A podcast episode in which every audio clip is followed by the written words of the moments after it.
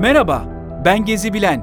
Sizlere Anadolu Selçuklu Devleti'nden miras kalan Sivas'taki Gök Medrese'yi anlatacağım. Danişmentlilerin başlattığı eğitim faaliyetlerini 13. yüzyılda Selçuklular bir adım daha ileriye taşıyarak Sivas'ı bir eğitim ve bir bilim şehri haline getirmişlerdir. Böylelikle gök bilimleri, hukuk ve din olmak üzere üç temel konuda faaliyet göstermesi adına şehirde medreseler inşa edilmiştir.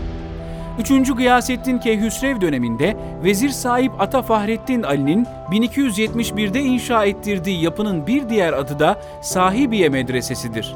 Ayrıca bu yapı Türk mimarisinin ve süsleme sanatının birlikte görülebildiği en önemli örneklerden biridir. Dört eyvanı bulunan medrese açık avlulu ve iki katlı bir plana sahiptir. Yapıldığı yıldan beri dini eğitim için kullanılan yapı 1926'da müzeye çevrilmiştir.